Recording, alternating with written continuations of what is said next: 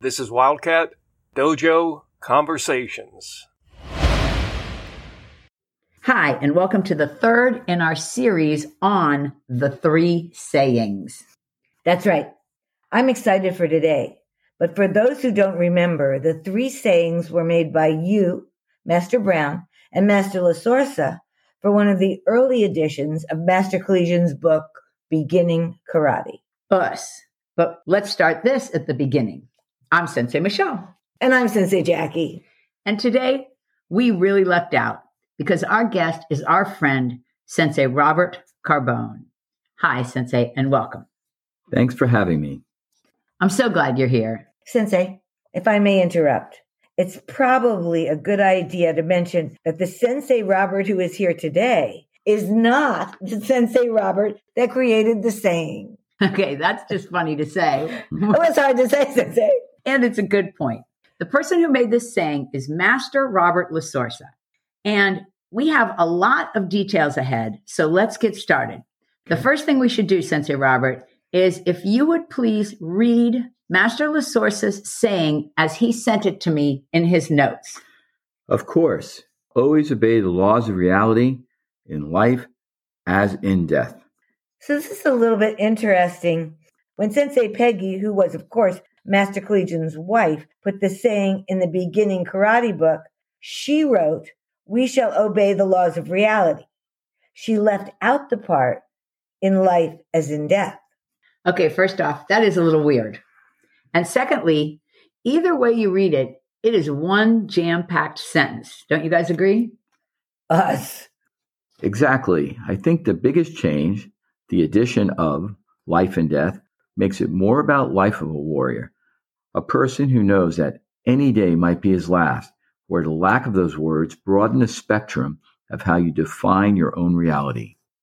I totally see that and I completely understand and agree. Also, I'd like to add that Master Lasorsa said, and I quote here, I did not create this virtue, but I did appropriate it nicely.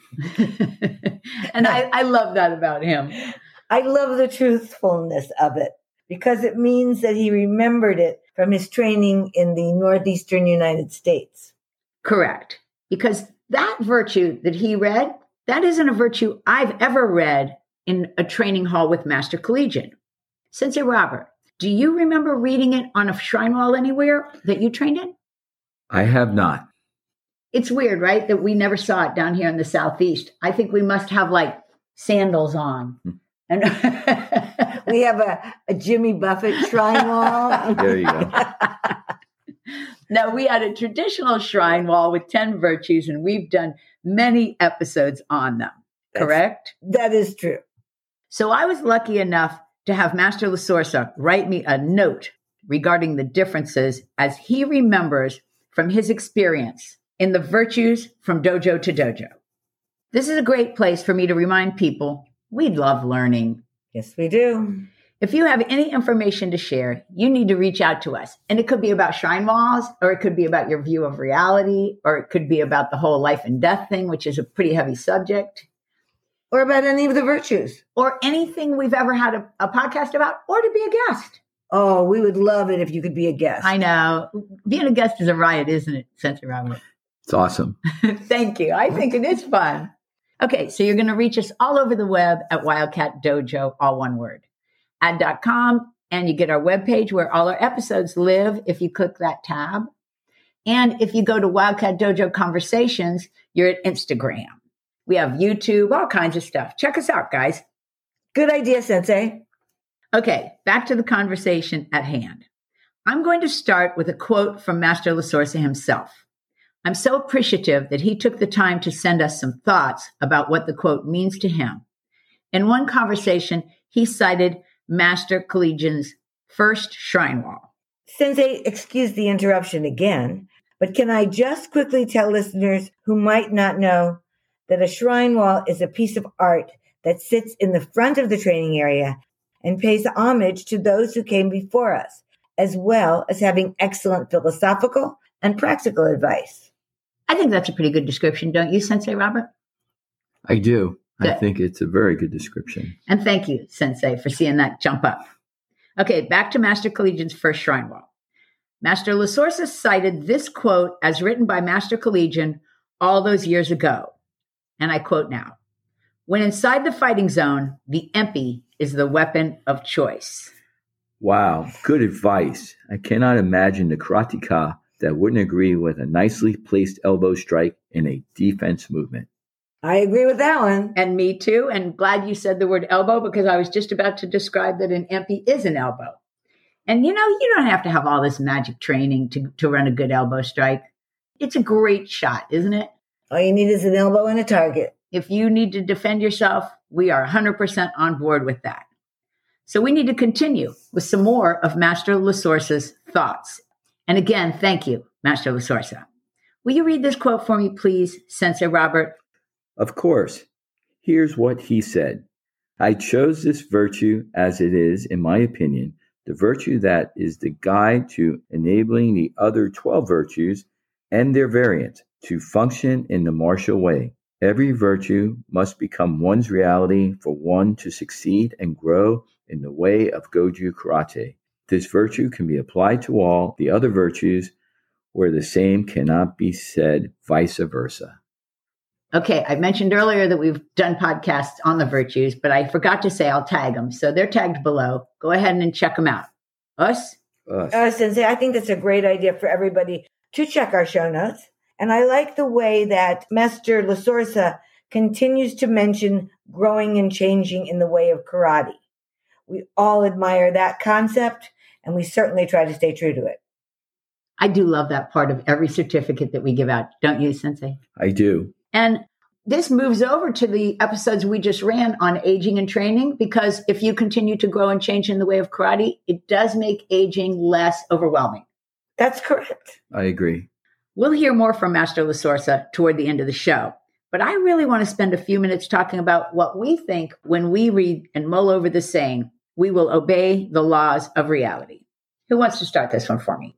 I'd like to, Sensei, because to me, the only thing constant is change. And that's not my saying, but I like it. And it is true to me. There isn't anything that we do that is going to stay static. It is the ultimate law of reality to me. And if I just look at myself, even from the time I started karate, how much I've changed, how much I've learned to go to my chi and rely on it and that maybe it is the steadfast part of me. Real quick, I want to say um, for those people who listen to this podcast and aren't real clear on the inside power of the person, the chi or the ki or even the prana, if that's how you say it, we did a podcast on that. yes, we did. so we'll tag it below for you and you can go back and listen. I do think that tapping your chi is an excellent way to try to feel empowered in a world where often it's moving so quickly we can feel powerless. Yes, and it's also I think a good uh judgment for ourselves on our changes. What is real and what what is somebody trying to make us feel more or less than ourselves or our own psyche working against us. yes, I'm just saying. True.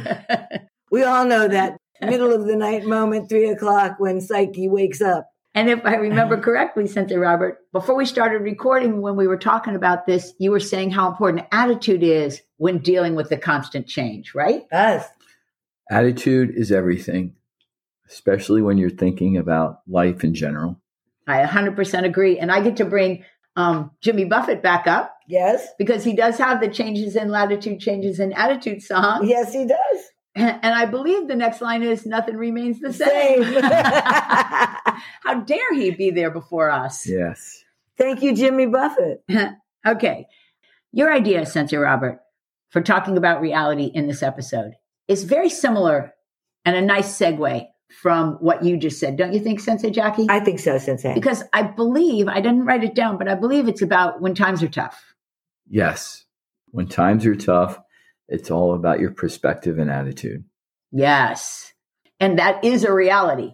Definitely. Every minute is not rainbows and unicorns. Far from it. Highs and lows. Highs and lows. And we've had plenty of attitude discussions on this podcast, but let's name a couple of um, things that we use in adjusting our own attitudes as the days go by. So you're going through hard times. Right. Uh, And first, you have to recognize that hard times are temporary They, excellent. they come and go. Good. and that it's time to start that deep breathing Ooh, good one. like we do on every problem. If we don't breathe, we will never solve our problems. I really like that one. And you know what? I'm going to add how about this?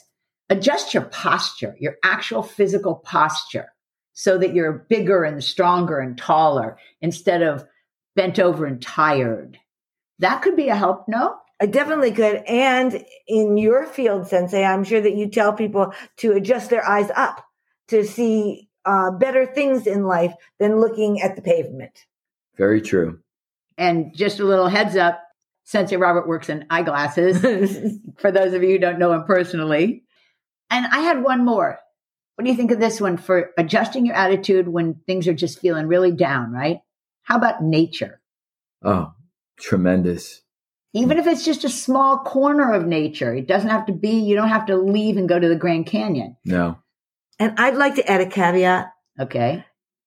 be careful with the music you take with you because music comes into your soul and it can be uplifting or it can be extremely depressing.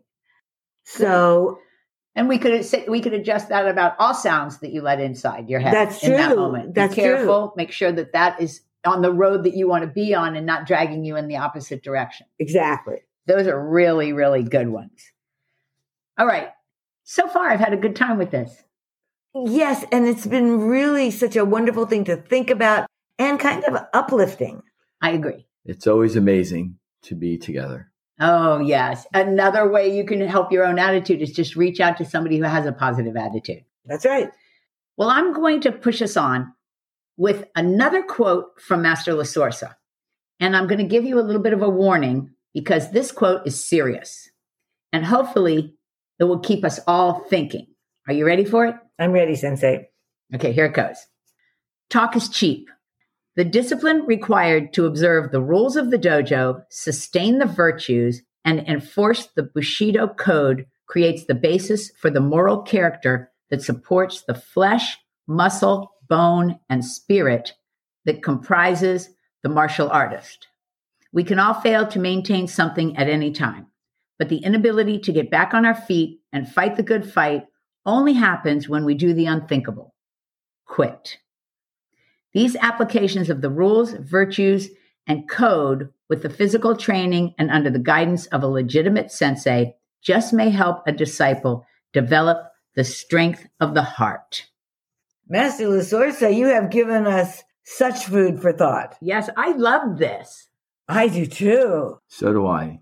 I just think it really compresses down into just one paragraph what karate can do for a human being if they're willing to put in the work. Keyword work. And I'm going to say another keyword if. So, what that does is that puts it back into our court. Yes. And before I tell my end of the show story, which is a little bit lighter, I'm going to say the work we can put in is from the tips of our fingers back. That is where we have power.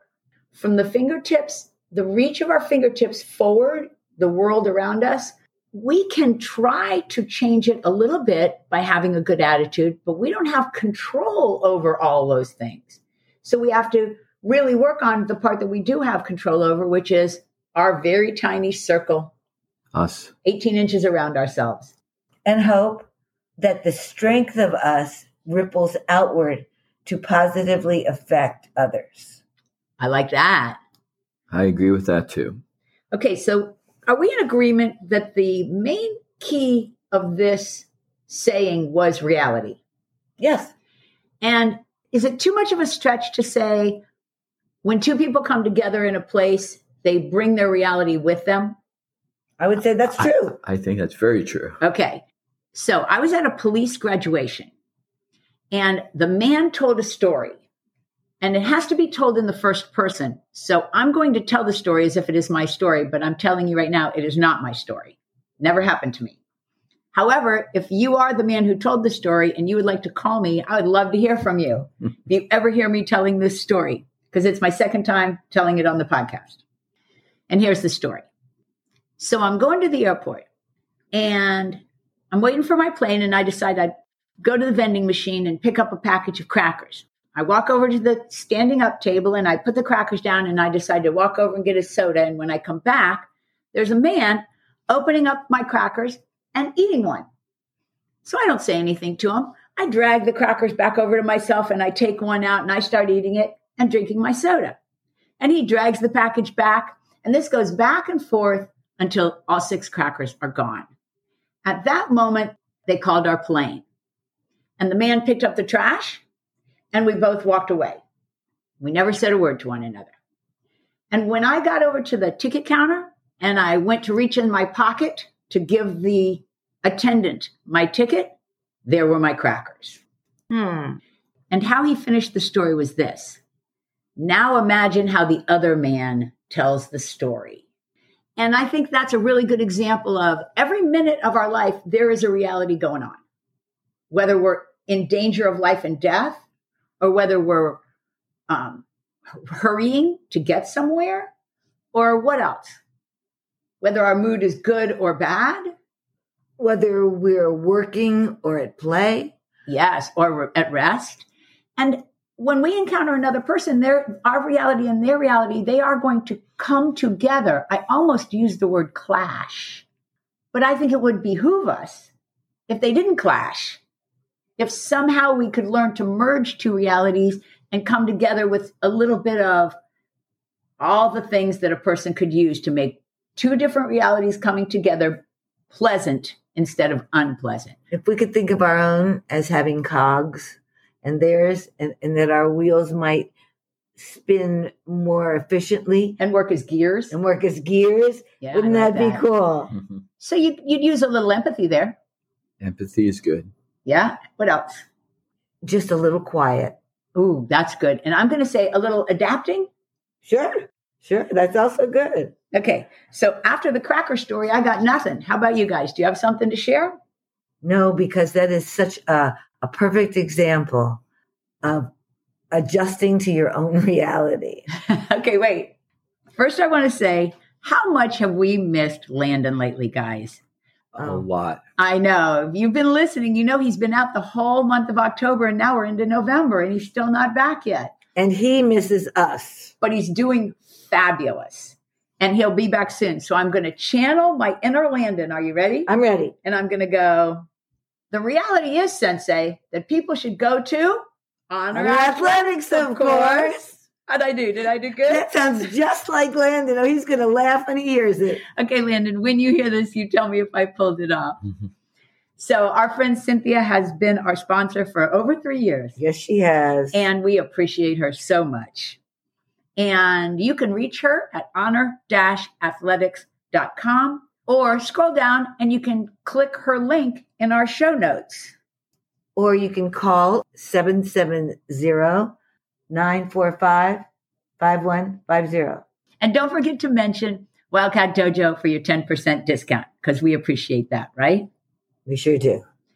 One more time, and hopefully for many times in the future, I want to thank you, Sensei Robert, for doing this. It was really fun. It was amazing for me.